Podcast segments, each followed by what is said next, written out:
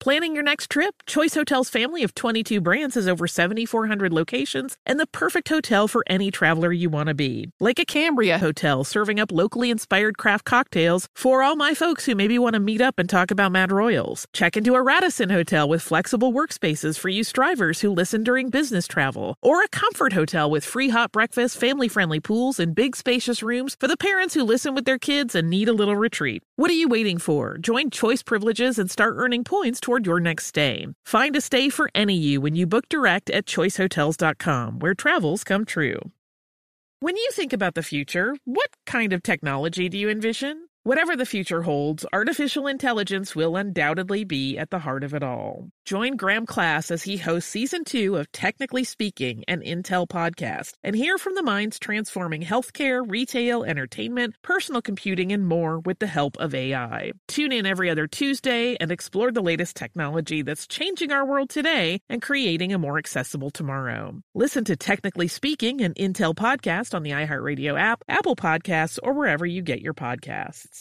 What's up? This your boy Lil Duval, and check out my podcast, Conversations with Unc, on the Black Effect Podcast Network. Each and every Tuesday, Conversations with Unc podcast feature casuals and in-depth talk about ebbs and flows of life and the pursuit of happiness. Unlike my work on stage, I tap into a more serious and sensitive side to give life advice and simply offer words of encouragement, yet remind folks to never forget to laugh. Every Tuesday, listen to Conversation with Unc, hosted by Lil Duval on the Black Effect Podcast Network, iHeartRadio app, or wherever you get your podcasts. Presented by AT&T. Connecting changes everything. I'm Tracy from Stuff You Missed in History class. Are you a small business owner or even someone who dreams of entrepreneurship? Then check out season two of Mind the Business Small Business Success Stories from iHeart Podcasts and Intuit QuickBooks. Join hosts Austin Hankwitz and Janice Torres as they interview entrepreneurs sharing insights around starting and nurturing a small business. You won't want to miss these inspiring stories of entrepreneurship and discovering ways to business differently so you can too. Welcome to Stuff You Missed in History class from HowStuffWorks.com.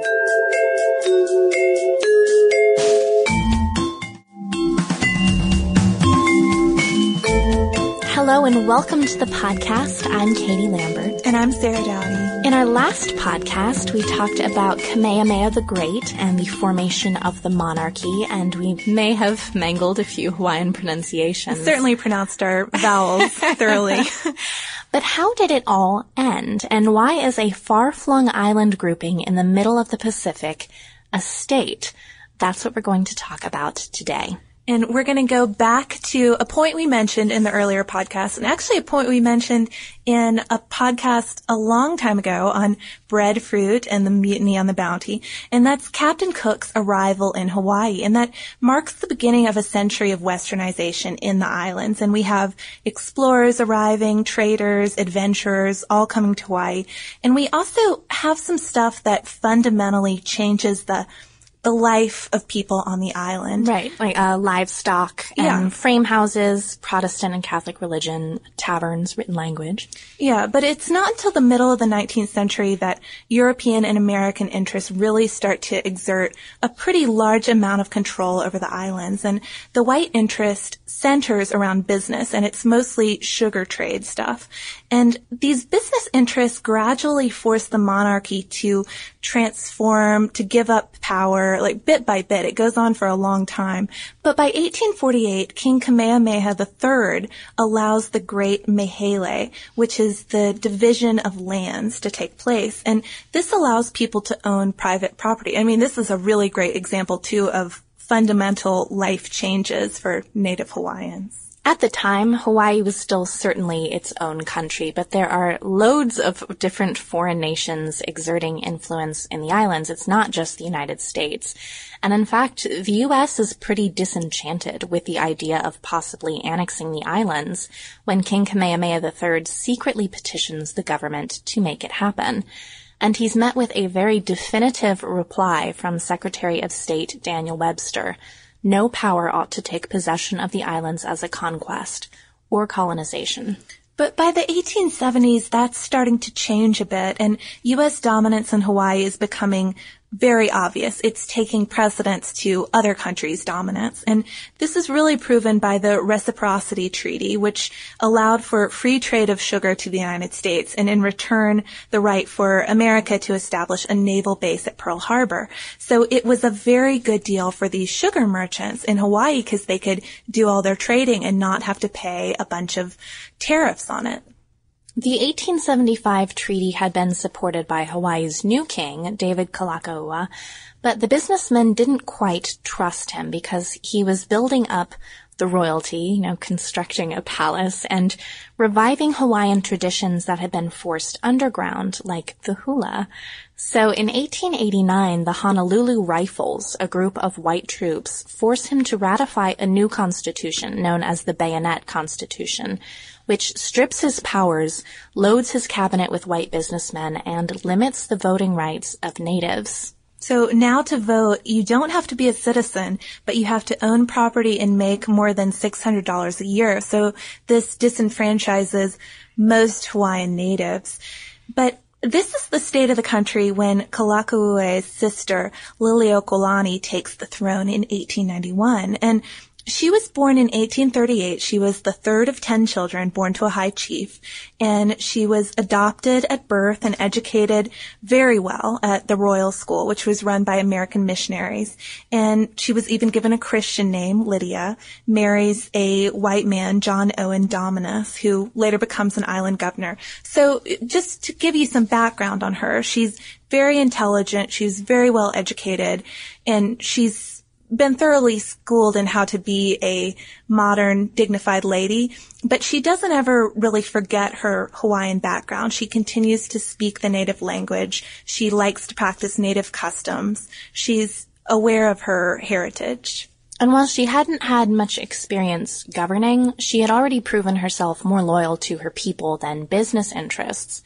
She'd been left in charge for a time in 1881 when her brother went on an international journey, and when an epidemic of smallpox struck the island, which was ultimately traced to Chinese laborers, she responded by shutting down the port businessmen completely freaked out, but she stood her ground. And when she becomes queen, it's no surprise that she immediately starts looking for a way to overturn the unfair bayonet constitution. But there's another really important economic development that's going on around the same time that seals Hawaii's fate, and that's the revocation of the free and favored entry status for the sugar exports. So in 1890, with the passing of the McKinley tariff, sugar growers can no longer make these huge profits they've been used to. They don't have this completely free trade with the U.S. anymore, and it causes a recession on the island. Hey, then would it perhaps be easier for them, Sarah, if Hawaii were part of the United States? Yes, it certainly would. You wouldn't have tariffs if you too were part of the United States. So these sugar growers are starting to think, let's get Hawaii annexed. In 1893, the Queen is ready to introduce her new constitution, and fearing trouble, her advisors have her hold back a few days, but trouble is brewing. Yeah, the businessmen aren't pleased that Lilia Liliuokalani is unwilling to be cowed, and they're making plans to form the Committee on Annexation and overthrow her. And the perfect opportunity for this comes January 16th, 1893, when four boats of U.S. Marines with guns disembark in Honolulu. So you have all of these troops now who might support this American-led uprising. So 162 troops march through Honolulu streets toward the palace and the queen watches from her balcony. The next day she surrenders at gunpoint and cedes control to the island's wealthy white sugar growers who are going to form this temporary government. So we have a bloodless coup. And Sanford Dole, as in Dole pineapples, establishes a temporary government and petitions the U.S. to annex Hawaii with the Committee on Annexation. He claims the government is corrupt and that they're trying to advance democracy. And he's supported by the U.S. Minister to Hawaii, John Stevens. Next, Stevens recognizes the new government and proclaims Hawaii a U.S. protectorate, all without the permission of the U.S. State Department. Which is crazy. I, I still can't get over that part. But Benjamin Harrison, who's president, is game with all this, even though it is defying any kind of structure or order. And he signs the Treaty of Annexation and sends it to the Senate.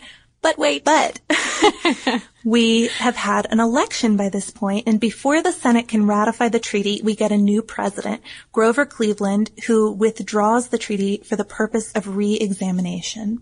So Cleveland appoints James Blount to investigate what actually happened, and Blount finds that Stevens had acted improperly, obviously, and there's no reason that American flags should be flying over Hawaiian government buildings, and also decides we need to restore the queen. What happened was wrong. So Sanford Dole, however, is not willing to let go, and he says, no, I'm not going to give power back to the queen. And he argues that the U.S. has no right to interfere with what's going on in Hawaii. So he's extremely defiant. The new American minister under President Cleveland, Albert S. Willis, offers the crown back to the queen on the condition that she pardon those who dethroned her. She says no and then changes her mind. But the delay compromises her position and Cleveland releases the entire issue to Congress for debate. So annexationists lobby Congress against the restoration of the monarchy. They ultimately vote to censure Stevens for his disobedience, but they're still pretty open to the idea of annexation. And the United States won't move to help the Queen in any way. So on July 4th, 1894, the provisional government proclaims Hawaii as a republic and Sanford Dole declares himself president without a vote. And he's we, got some nerve. Yeah, he really does. And pineapples. And the new Republic of Hawaii is immediately recognized by the U.S. So we go from this limbo limbo state where they're hoping that they'll become part of the United States to actually being a republic, their their own country, but it's a country ruled by businessmen. The Queen has not lost hope. She still has faith that Cleveland will restore her to the throne, and she retains her title but no power. Eventually her supporters try to rise up for her, but when some are found on the beach with a shipment of guns, her house is searched and more weapons are found in her garden. She's held captive in the palace for months and eventually gives up her title on January 24th, 1895 with the promise that her arrested supporters wouldn't be killed. Most are anyway. And Native Hawaiians are very, very much against the takeover. Don't think otherwise. I, I ran into some accounts about, I don't even think I learned about this really in U.S. history, but I ran into some accounts saying that it's glossed over oftentimes and that it's taught like Hawaiians really wanted to become part you of the United States. Hawaiians. That was not the case. Um, so they're staging rallies and forming men's and women's groups against annexation. Their princess and the heir to the throne actually goes to New York and DC. She's fresh from nine years of boarding school in England, so she's very charming and eloquent, and she wins a lot of hearts and minds. She speaks to the newspaper men and gives them the idea that um, the Hawaiians are nothing like what they've been led to believe. She even meets with the president, but it's not enough to really make things happen. The Republican Party platform in the election of 1896 is very pro-annexation. So when their candidate McKinley is inaugurated in March 1897, it's really no surprise that he restarts the process. He and three representatives from the Republic of Hawaii sign a treaty of annexation and submit it to the Senate. So the men's and women's groups in Hawaii swing into action. They order a mass petition and between September and October 1897 collect 21,269 signatures. And that's of 39,000 Native Hawaiians. And they also send four delegates to DC with a petition and the Queen is already there lobbying and preparing a strategy. And the delegation meets with the chairman of the Senate Committee on Foreign Relations on December 9th and the senator reads the text of the petition to the Senate. It's formally accepted. So Good they're, work. Good yeah, they're doing work. really good work here. And the next day, the delegates meet with the Secretary of State and formally protest annexation. And from there, they go crazy lobbying all sorts of senators trying to oppose this as furiously as they can. And by the time they leave on February 27th, 1898, only 46 senators are willing to vote for annexing Hawaii. So they've really made a huge difference because that is not enough for a two-thirds majority. So the treaty is defeated. But February 15th, 1898, the USS Maine blows up in the Havana harbor. The Spanish-American War starts, some of which takes place in the Philippines, and now we need a mid-Pacific fueling station and naval base. So pro-annexation groups decide to resubmit the proposal, playing up the fears of war and the possibility that the Japanese will do it first. This time it's a joint resolution which requires a simple majority instead of that two-thirds majority. And the Newlands resolution passes and is signed into law by McKinley in 1898. Hawaii is now part of the United States. And Cleveland actually later wrote of this, I'm ashamed of the whole affair. So this was not something that everyone in the United States was celebrating. And back in Hawaii, obviously, everyone who supported the royal family is in deep mourning. Um, the queen and her heir focus on trying to secure voting rights for the people now that they are part of the United States. And the Queen also writes songs for the rest of her life, uh, something that she did before as well, but she was really good at blending native Hawaiian and Western styles together. And her most famous song is Aloha Oe, and she's also responsible for writing one of Hawaii's uh, national anthems. So the Queen lived a long time. We bid goodbye to her November 11th, 1917 at the age of 79. But she didn't live long enough to see statehood for Hawaii, which didn't come until 1959. And that, of course, gave people living in Hawaii full rights as American citizens. And we have one more little note on this. In the 1980s, a sovereignty movement started in Hawaii, and some people wanted a restoration of the monarchy. Others wanted some sort of reparations. Some people wanted Hawaii to become its own nation, and others wanted Hawaii to uh, have the Native people at least receive the same sort of federal recognition that Native Americans receive. Queen Liliuokalani's story obviously inspired this movement, but it also won our respect and admiration. And that is the story of the last queen of Hawaii, which brings us to our listener mail. So our first email is from Suzanne, and I love just the subject of her email. It's breadfruit, yummy, exclamation point.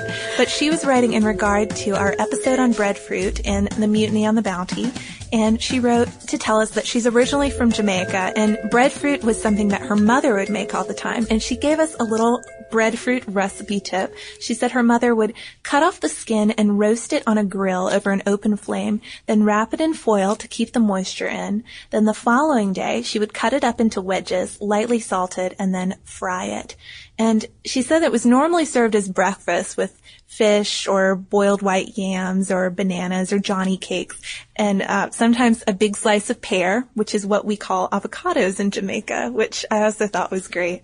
So thanks for sending us your recipe, Suzanne. And we have another recipe from Liz who said, I'm a few days away from finishing my Peace Corps service in Guyana, South America, and we have breadfruit here.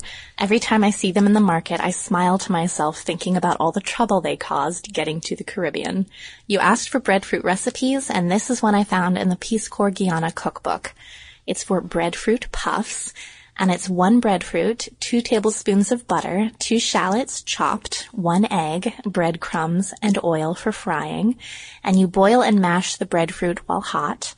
Add butter, shallots, and onions, mix, add eggs and beat well, roll the mixture into balls, and toss in your breadcrumbs and fry it in hot oil. So if anyone gives this a try, please let us know and we would like a picture. I also found a recipe, uh, or actually a collection of recipes on Smithsonian for all sorts of breadfruit things. I didn't even think to check Food Network. I know. we might have to post that one on our Twitter or something. We also had a correction. I think Sarah's got that one. We did. I'm not even sure what we said originally. We're guessing probably the Scioto River. Something wrong. Yeah, something wrong. we we won't relive the wrongness, but the correct pronunciation is Scioto, uh, or maybe even Scioto. So, and that was our Tecumseh podcast. Yes.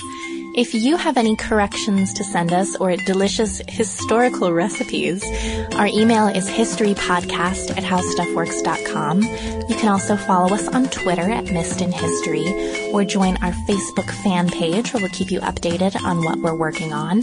And as always, please feel free to check out our homepage at www.howstuffworks.com. For more on this and thousands of other topics, visit howstuffworks.com. And be sure to check out the Stuff You Missed in History class blog on the howstuffworks.com homepage.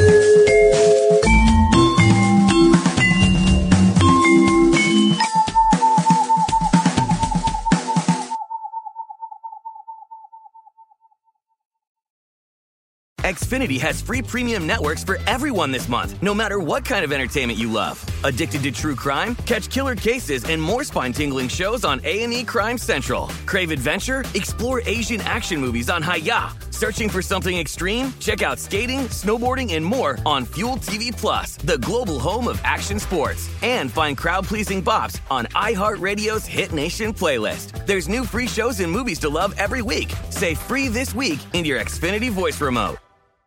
This is it. We've got an Amex Platinum Pro on our hands, ladies and gentlemen. We haven't seen anyone relax like this before in the Centurion Lounge. Is he connecting to complimentary Wi Fi? Oh my, look at that, he is! And you will not believe where he's going next. The Amex dedicated card member entrance for the win! Unbelievable! When you get travel perks with Amex Platinum, you're part of the action. That's the powerful backing of American Express. Terms apply. Learn more at americanexpress.com slash with Amex. Hey guys, back at the playground again, huh? Yep. You know what this playground could use? A wine country. Heck yeah, and some waves so we could go surfing. Oh, yeah. Love that. A redwood forest would be cool. I'm in. Ah, ski slopes. Let's do it. Um, can a girl go shopping? Yeah, baby. Wait. Did we just invent California? Discover why California is the ultimate playground at visitcalifornia.com. With the new Dexcom G7, you can achieve better diabetes results without painful finger sticks. It sends your glucose numbers to your compatible phone or watch so you can always see where you are and where you're heading. See how food and exercise affects your glucose, making it easier to spend more time in range and lower your A1C. Take more control of your diabetes with the number one recommended CGM brand. It's easy to get started today at Dexcom.com. That's Dexcom.com. Dexcom data on file 2023. If your glucose alerts and readings from the G7 do not match symptoms or expectations, use a blood glucose meter to make diabetes treatment decisions. For a list of compatible devices, visit dexcom.com slash compatibility.